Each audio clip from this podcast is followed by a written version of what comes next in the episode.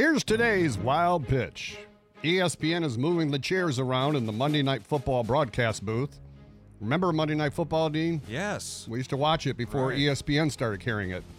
Anyways, they've announced they will not bring back play by play broadcaster Joe uh, Tessitore or analyst Booger McFarland. Now, in house candidates to replace them are Steve Levy as play by play. He's been with ESPN a long time, announcing everything from football to baseball to hockey. Pop- possible analysts include former NFLers Louis Riddick and quarterback Dan Orlovsky. We don't know for sure. We just know that ESPN has flicked Booger. That's today's wild pitch.